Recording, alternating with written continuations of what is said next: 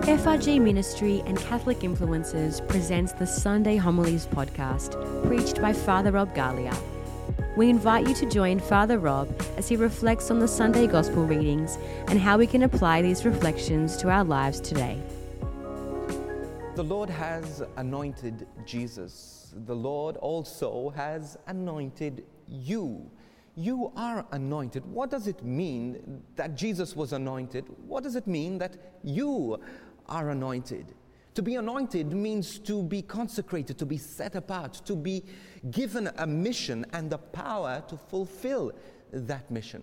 Through your baptism and confirmation, you were given a mission to be a witness of Jesus, to be a Christian in this world. But sometimes we don't feel we have that authority. We feel like hypocrites. We don't feel good enough. We don't feel strong enough.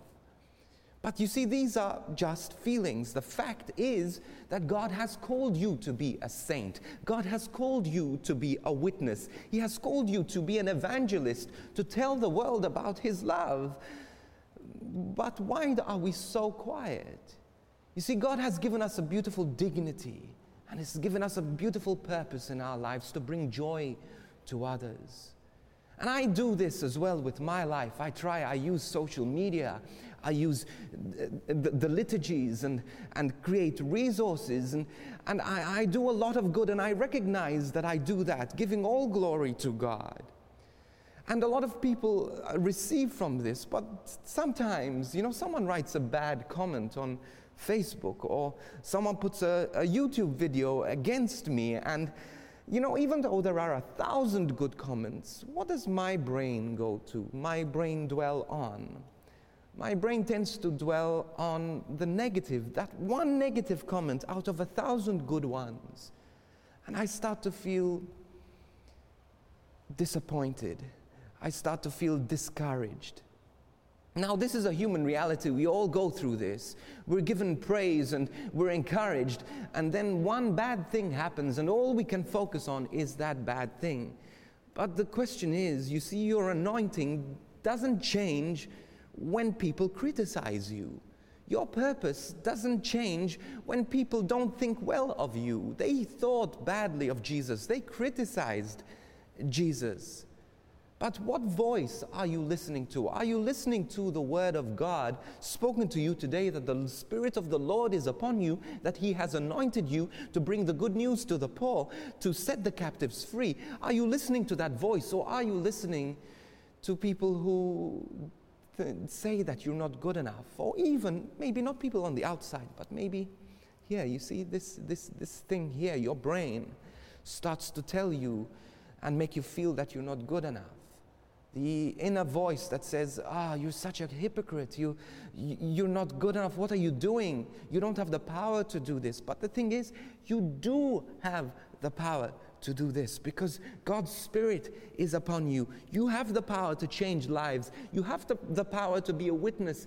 You have the power to bring your household to Jesus.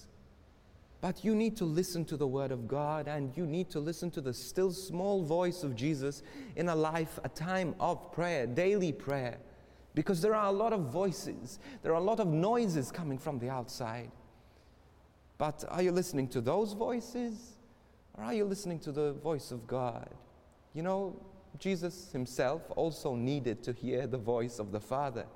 He also needed the encouragement. Think about the time when He was baptized by John the Baptist. He was there, and the Spirit came and descended upon Him like a dove.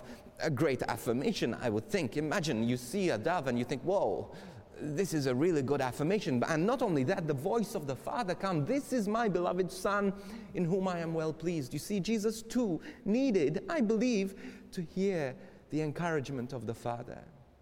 So much more do we need to hear that voice.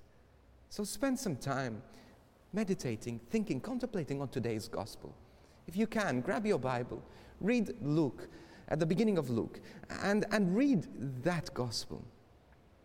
Read the scripture verse where Jesus is telling you that the Spirit of the Lord is upon you, not only Jesus, but you also. Listen to the voice of God telling you that He loves you, Listen to the voice that God is telling you that you have a purpose, a great purpose, to be a beautiful witness. God loves you, but He not only loves you, He's also called you to be a great witness, to be His witness in this world. Wow, what a privilege, what an honor to be in a place like this.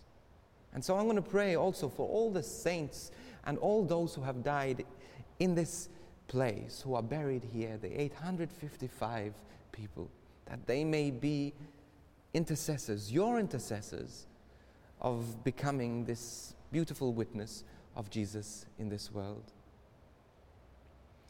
All angels, all saints, pray for us.